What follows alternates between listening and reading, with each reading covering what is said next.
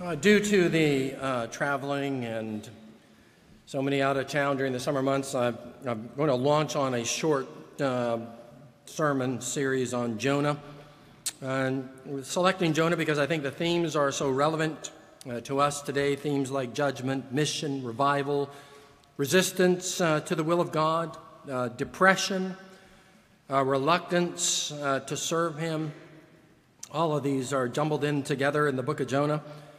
And I think it's a timely book because of the rapid moral and religious changes that are taking place around us. Uh, the dominant, though imperfect, Christian outlook of previous generations uh, is eroding and has eroded. Our moral code, our standards of behavior uh, have been widely rejected. Um, the culture has become non Christian and even anti Christian. And so that raises the question what is our message uh, to our uh, fellow citizens uh, today? What is our message to our world? Or, or, do we have any message at all to our world? Or do we just ignore the world uh, that is around us? A word or two about this setting. Um, Jonah was a prophet of Israel uh, who served under the reign of Jeroboam II, whose years were 782 to 753 uh, BC. This would put him a couple of hundred years before Plato, for example. Um, Israel's located on the highway that uh, connects uh, the great Middle Eastern kingdoms to the north, like the Hittites and the Assyrians and the Babylonians, and then the Persians, and then later the Greeks and the Romans, uh, to the uh, to Egypt to the south. And so there's this there's this movement of the empires back and forth.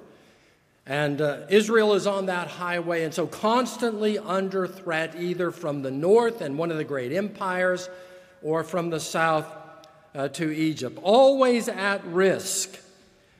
And yet, during this period, the period of Jonah, uh, the, the people of Israel were prospering and had uh, experienced some uh, military success and we're enjoying a period of peace. And so God sends out Jonah. What are we to learn from that? So I have a couple of points that I want to make from our passage. We could call these expositions of Jonah. We also could call them um, themes from Jonah. We'll see how it develops. Uh, point number one is God is watching and judging the nations. So, verse 1 Now the word of the Lord came to Jonah, the son of uh, Amittai, saying, Arise, go to Nineveh, that great city, and call out against it, for their evil has come up before me. Uh, notice uh, what God says about Nineveh. This is great Nineveh. Nineveh is a great city. Uh, that's a, not a pejorative term, it's a, it's a, it's a positive description. It's, there's a recognition here of the greatness of Nineveh. Uh, Nineveh was a city in what is today northern I- Iraq. It's across the Tigris River from uh, Mosul, that was in the news a few years back when we were at war in Iraq. It's on the eastern side of the Tigris. Uh, Nineveh was, that is, and that's where its ruins are. According to human calculations, it's great. Great in power, great in its architectural achievements, great in its military prowess uh, as the people of God, we're able to recognize greatness. We recognize New York as, uh, in one sense, the capital of the world and the importance of Wall Street and Broadway. We can recognize Washington, D.C. as the political capital. If New York is the economic capital, D.C. is the, you know, the political capital of the world. And noteworthy for its uh, you know, it's a great uh, government buildings and the political power that's exercised there. Uh, we can recognize the greatness of Los Angeles with Hollywood and San Francisco with the Silicon Valley and uh, the technology that has altered so much our lives in uh, the last generation. There's a greatness to these places, and we don't need to be hesitant to, to recognize that there is a, an element of greatness that can be appreciated about. Um, about the world that is around us, even if it's an unbelieving world. And so he sends Jonah to Nineveh, Arise, go to Nineveh, that great city, and call out against it. For what? For the evil that has come up before me. Call out against it. Go to that hated and feared city of Nineveh because of their evil, because of their wicked. They, they need to be warned, they need to be denounced. So, what were they guilty of?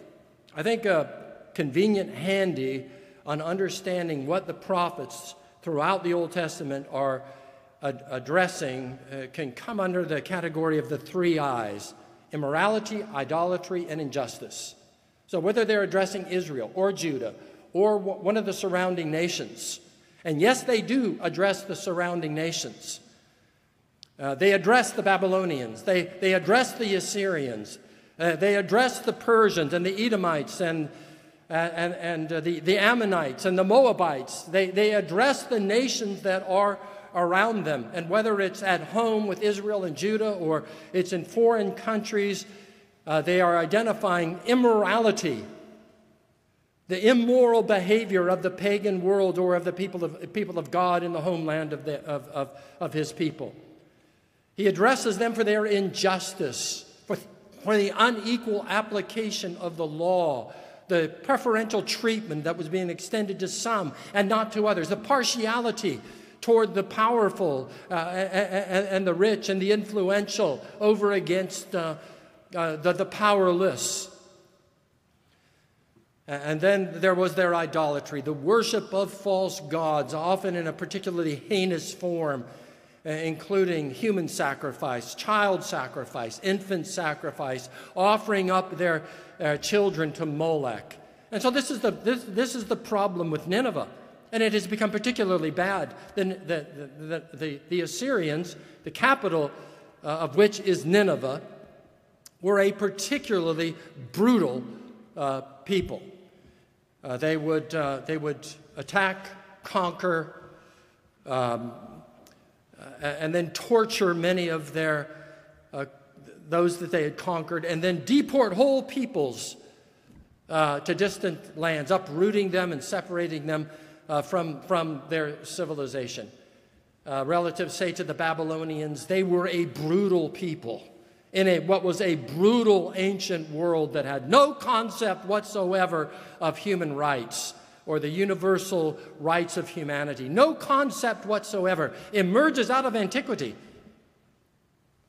about the rights, the so called rights of man. You have to come uh, to the revelation of God in the Bible, to the laws of Moses, and in particular to the spread of Christianity before anybody recognizes uh, the rights of foreign people, people that are not uh, not uh, people that are not our people. No, they're just subject to brutality. They're enslaved or, or, or they're, um, they're annihilated. Genocide was common in, in, in the ancient world. And so cry out against them, he says.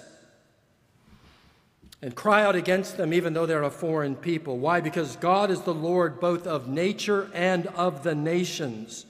And so Jonah is being given this privilege. This is not punishment for Jonah. This is a privilege. He's to travel the five to six hundred miles as the, as the crow flies north uh, out of uh, the land of Israel, north to uh, Assyria, to the capital of uh, Nineveh, and begin to call out against them and reveal their evil and their wickedness. Those of you who've been here for a long time will recognize that Whenever I come back from a couple of weeks off, I cough. It's just in the nature of things. I don't know what it is, but my throat gets used to not speaking, and so it's irritated when I do speak. And so I'm coughing. So I hope you can ignore that, even as I point it out to you. All right. I think sometimes that we imagine that God is indifferent uh, to the behavior of the unbelieving world. Uh, whether the, the unbelieving are within our own uh, nation or whether the unbelieving are across borders. I, I think that we're, we're, there's this inclination to think that God is just indifferent to that. He cares about His church, He cares about us and our behavior, but we're not to concern ourselves with their behavior. Uh, there's this sense that we need to just live and let live. We need to mind our own business. We need to not get involved in what uh, people out there are doing. Let them do what they will do. Let God deal with them. Let's deal with ourselves. Let's, take, let's clean up our own house.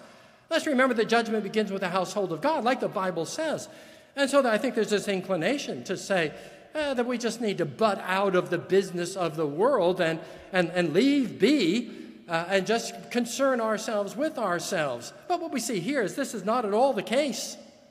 God is addressing the nations, God is addressing the Assyrians, the Ninevites, and He addresses us. He's concerned about our immorality, our idolatry, and our injustice of which there is plenty. And we need to uh, awaken to that.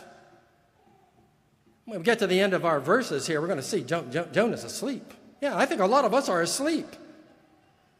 Is, uh, is our, our nation particularly in, indulged in, in immorality? Yes, it is. There's been a total breakdown of moral standards in, in, in our nation. I think all the categories are gone. There is no longer that which is immoral. In, in, in, many ways, that's true. There just are no, no standards at all anymore. All the barriers are down. In fact, we are the major exporters of immorality around the world through the internet and pornography, breaking down moral standards everywhere, breaking down marriage. Uh, idolatry, you know, we've been looking at the Ten Commandments. If you define God as one's ultimate concern, what are people really serving, worshiping?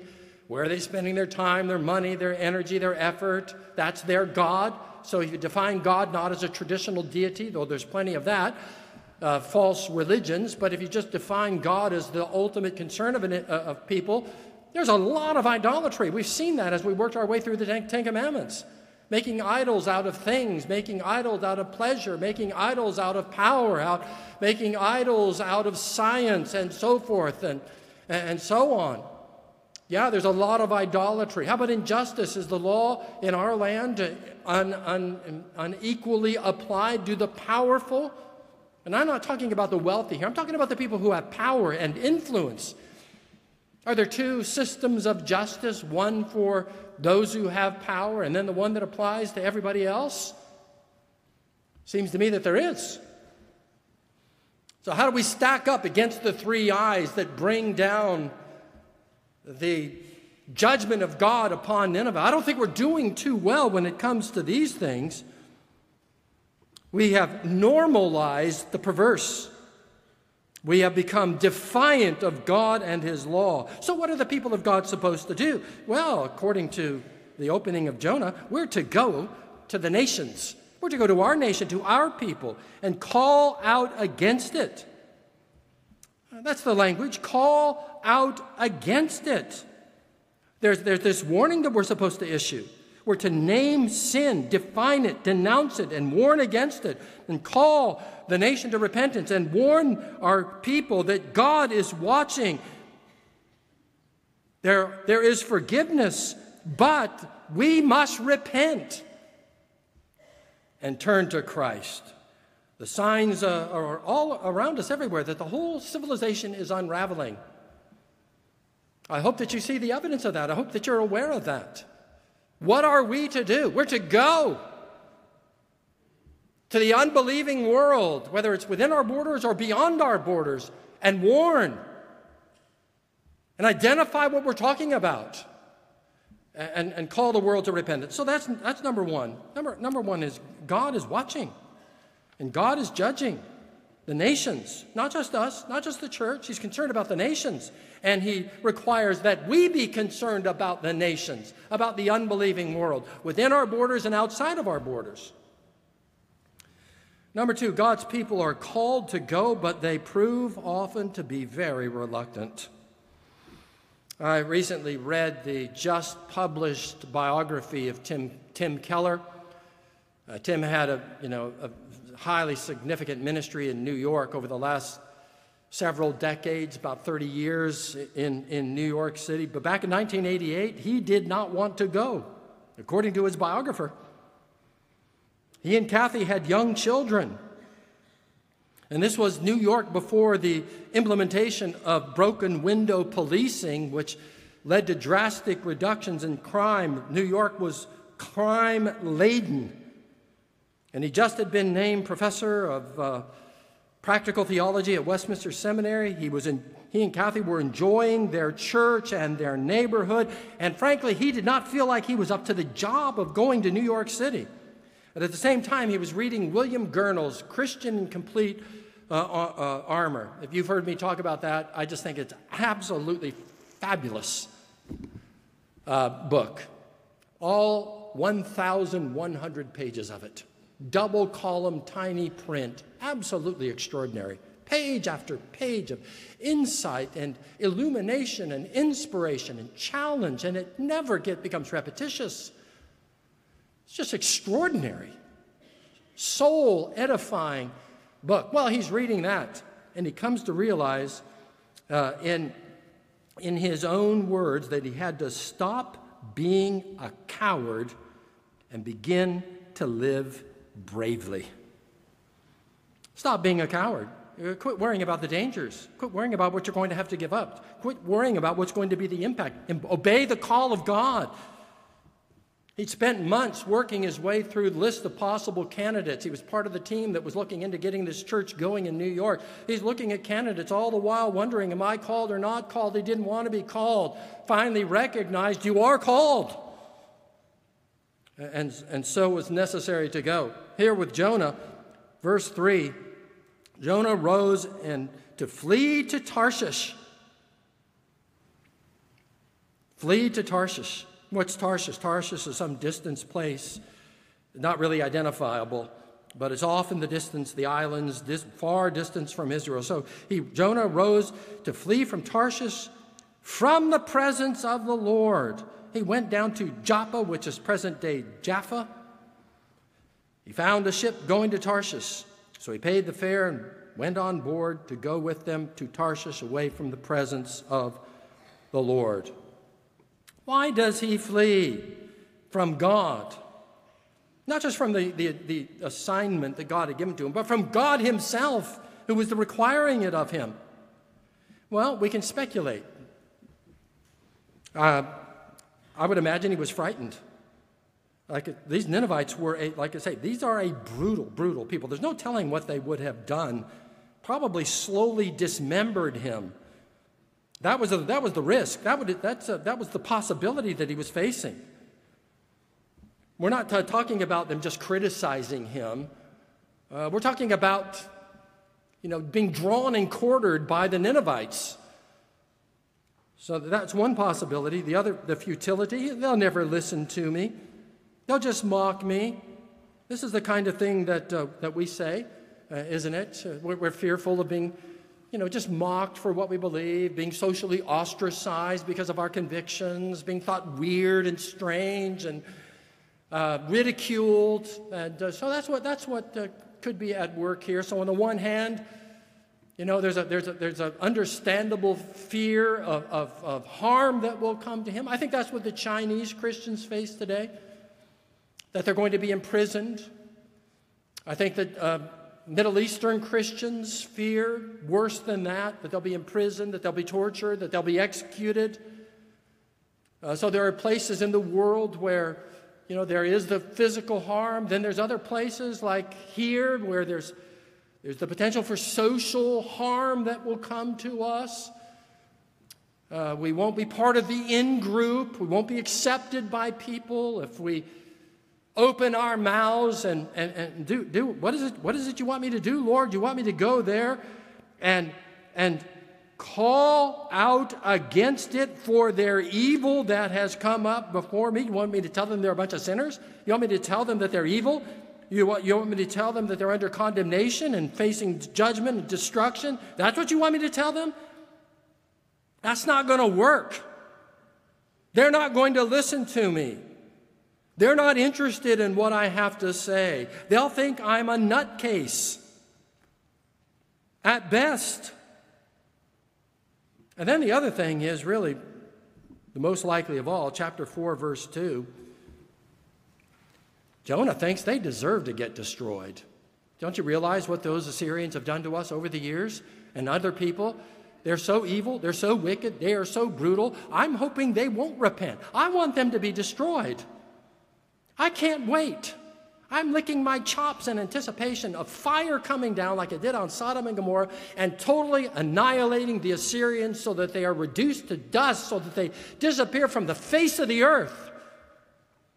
Like the disciples when they asked Jesus whether or not they should call fire down upon those who, who, who had, had, had ridiculed them.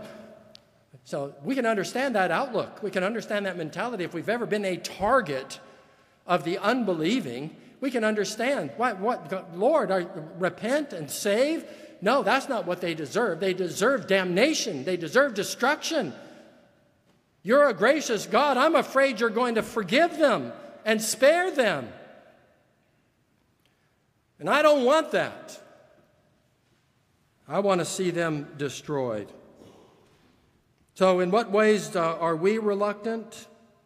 I think in some similar ways, particularly, we just want to keep to ourselves. We want to be quiet. We don't want to disrupt our, com- disrupt our comforts or draw attention to ourselves. We want to just go around, uh, go about our own business. Why is that not a good strategy? Let me give you two reasons why minding our own business is not a good strategy. Number one, because God's honor is at stake. He is being dishonored. He's being defied. He's despised. He is blasphemed. He's being mocked in the world. We care about that. We want to see it stopped. That's why we can't just ignore what's going on all around us as though we're, we're, uh, we're, we're, we're no big deal. Not, not, not our concern. No, it is our concern. Why? Because God is our God. And so we care about the way He is perceived and the way people are speaking of Him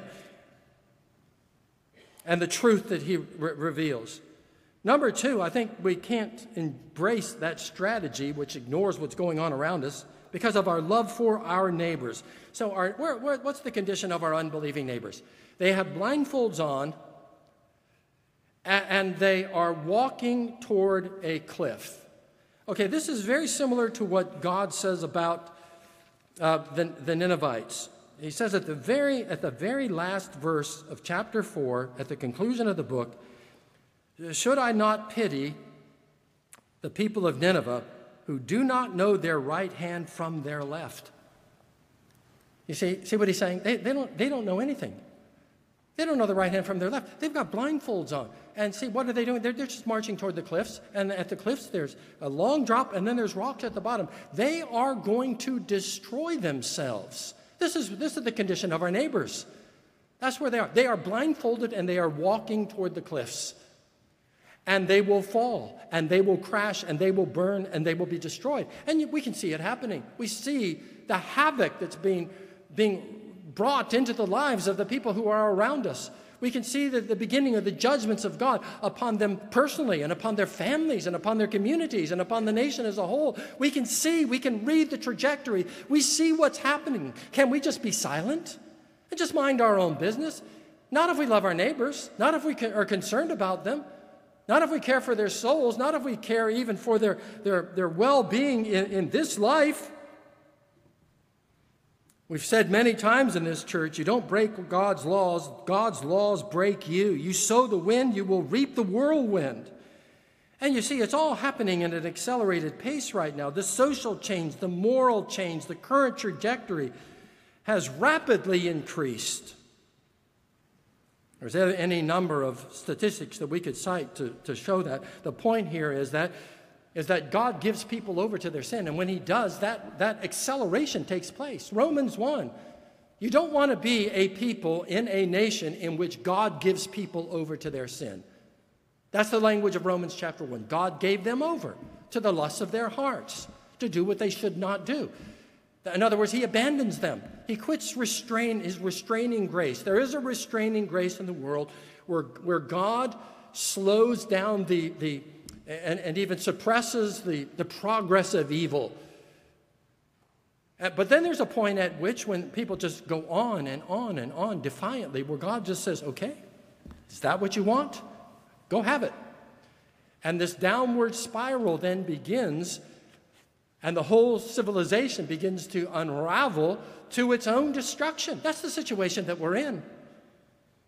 This uh, open, defiant, blatant, blatant defiance of God, of His truth, of His word, of his uh, law, the blasphemy, the idolatry, the immorality, the injustice.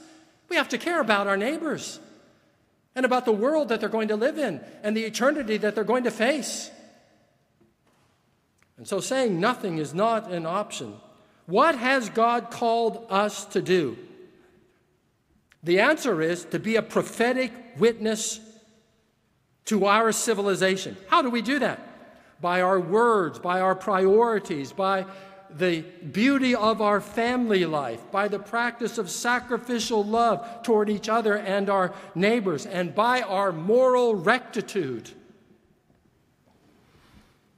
Similarly, what has God called me as an individual to do that I have failed to do because I lack the courage, or because it might make me uncomfortable, or because it might be disruptive of my life. We need to learn from the book of Jonah you cannot flee from God and his call and the responsibilities that he places upon us as his people. Let me again remind you of what Tim Keller said at the point at which he accepted the call to go to New York. I needed to stop being a coward and to live more bravely. That's point number two. Point number three God's people are so often asleep. This uh, was an urgent mission Jonah was to go on. It now becomes even more urgent. Verse 4 The Lord hurled a great wind upon the sea, and there was a mighty tempest on the sea, so that the ship threatened to break up you don't fulfill God's call, you're not obedient to his command, what's going to happen? You're going to find yourself in a storm. That's what's going to happen.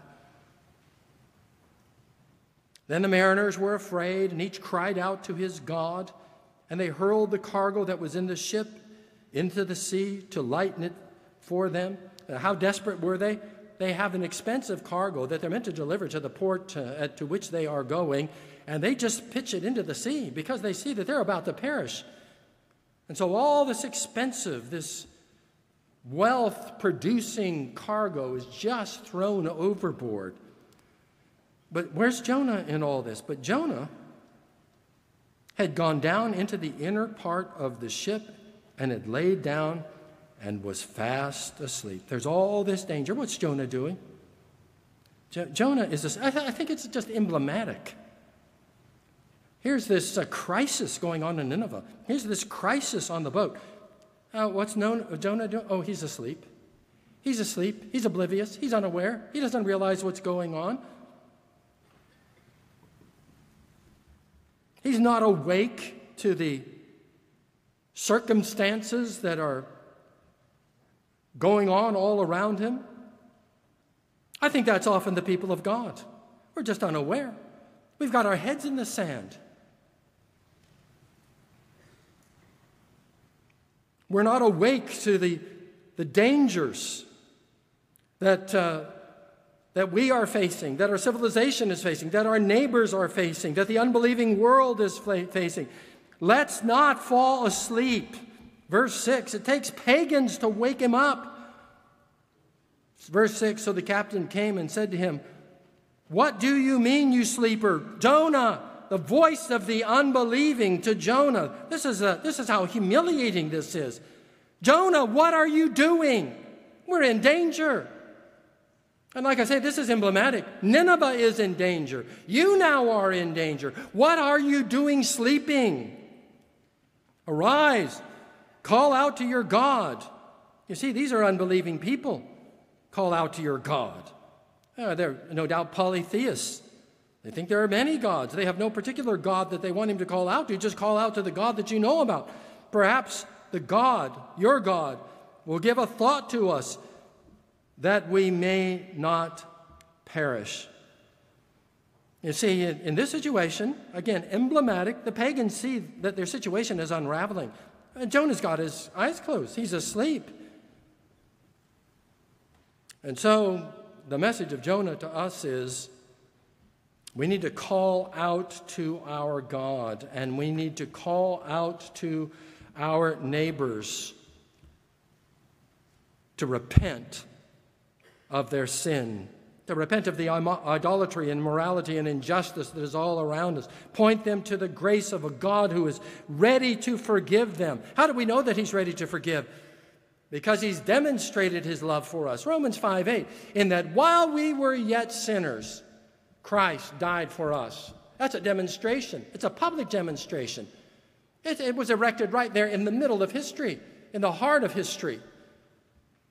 A permanent display, demonstration, portrayal of the mercy of God and of the love of God and of the grace of God and the, the availability of forgiveness because of the sacrifice of Christ on, on the cross. We need to cry out to our civilization and point them to Christ, call them to repent, and call them to Christ. Uh, before the judgment falls in a way that is from whence there will be no retrieval. Jesus died our death. He took our judgment. He extends the offer of forgiveness and reconciliation to all. We can be at one with, at peace with, fully reconciled to our Maker and our lawgiver, our God, through the death, burial, resurrection of our Lord Jesus Christ. So, what's our responsibility?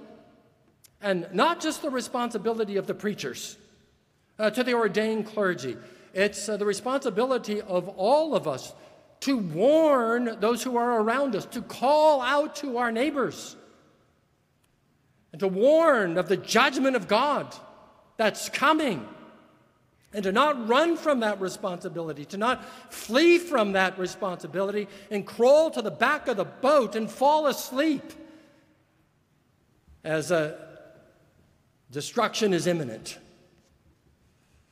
That's our responsibility. And no, we're not all preachers, but we can live the gospel. We can portray the gospel. Our families can reflect the gospel. Our marriages can provide a picture of the gospel.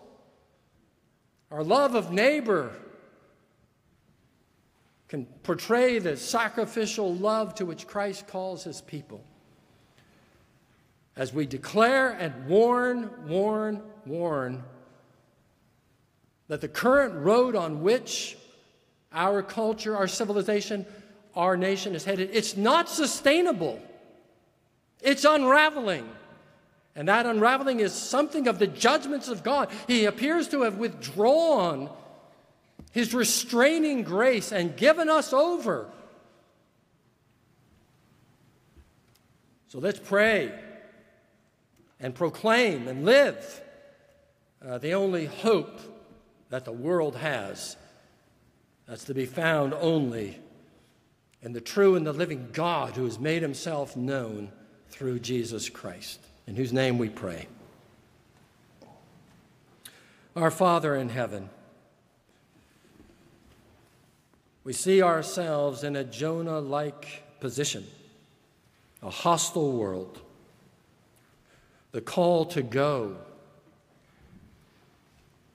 the call to go and to cry out against the evil that is around us.